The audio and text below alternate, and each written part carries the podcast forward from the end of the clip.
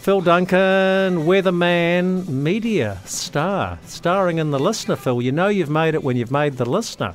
Nice photo. Thank you. Yeah, the photo. It was a fun photo shoot actually doing that down in uh, Te Atatu Peninsula in West Auckland at low tide, and I was really sceptical about the uh, camera angles that he was taking. And then when I saw the photo, I'm like, oh, it's quite a cool picture, actually. It's Was- not, was not the there- sort of normal photo that you have taken of yourself. Was there a filter involved? You looked very trim. Oh, I I'm not saying you're a fat that. bugger. Jamie. I, I told, I said to him, make sure you use whatever filters and whatever like you do to the photo to make me look good. I Well- want it to look like the Woman's Weekly when you're finished. You look like the male model from Mudgee, wasn't that? Was that uh, that was, was the twelfth man, wasn't it? Anyhow, I'm getting way off subject. Look, I'm worried about those poor people and poor folk up in the, the Nelson region, Golden Bay, Takaka, all that area, Marlborough, have been absolutely hammered by the event at the beginning, or the yeah, well, a week or more ago.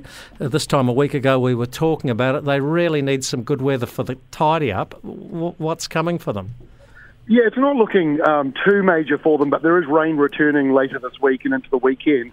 The rainfall totals um, that I was just looking at at rural weather before, for places like Golden Bay, Takaka, Nelson, looks to be around about 20 to 35 millimetres. That's enough to cause um, a few slips on top of the rain we've just had, but it's not enough to cause flooding or at least any serious kind of flooding. So I think that's the good news, the good takeaway. The bulk of the rain that's coming in the next week will be falling on the west coast where it should do, uh, where it should be falling, and most other places will have more of a normal weather pattern for this time of the year. So not not so much in the way of severe weather. Later this week, in fact, what is it today? The tw- so Thursday will be the 1st of September. What are you picking for the most important farming month in a lot of ways on the calendar? Well, we're still leaning towards things being warmer than average. We've been saying that all year. Um, around about half a degree to a degree above average. And if you're wondering what that feels like, that's what the last month has felt like. So more of the same.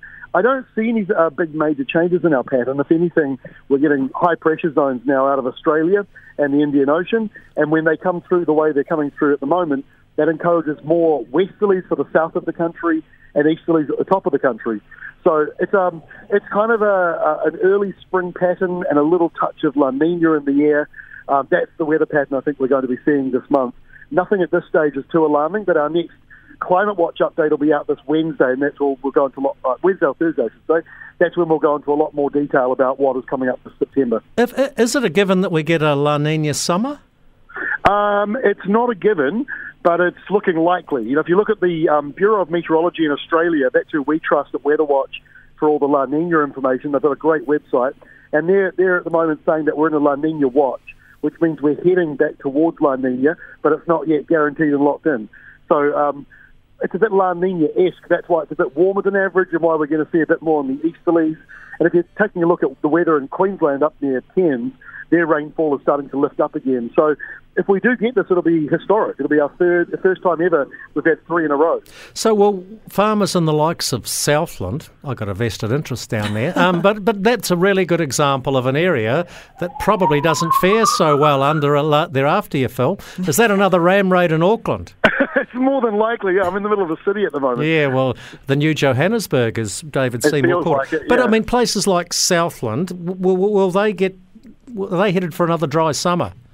Well, that's possible, yeah, because with with La Nina events, if high pressure is further down the country, they're under high pressure, and and even if you're getting sort of the, the windy weather on the other side of the high, they tend to get a lot of easterlies or westerlies down in Southland. So it's possible, but again, we're you know two islands in the Roaring Forties, so just because La Nina is occurring up in the equator doesn't mean that Southland definitely has a drought or a, or a hot, dry summer. But that, that usually is what happens because our airflows generally tend to come out of the north and northeast, and that's a dry direction for Southland. So I wouldn't be locking it in just yet.